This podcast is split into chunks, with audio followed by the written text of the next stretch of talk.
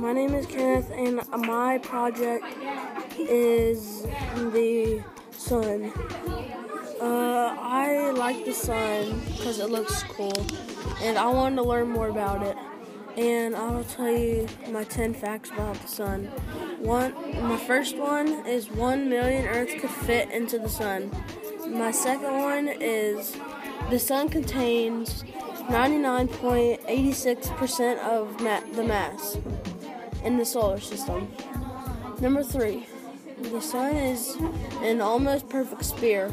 Number four, the sun temp can go up to fifteen million degrees.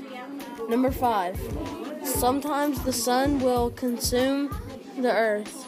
Number six, the sun will one day be about the size of earth.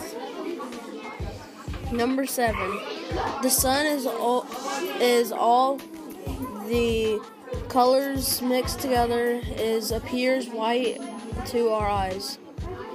Number eight, the sun is almost mostly com- composed of hydro- hydrogen, seventy percent, and helium.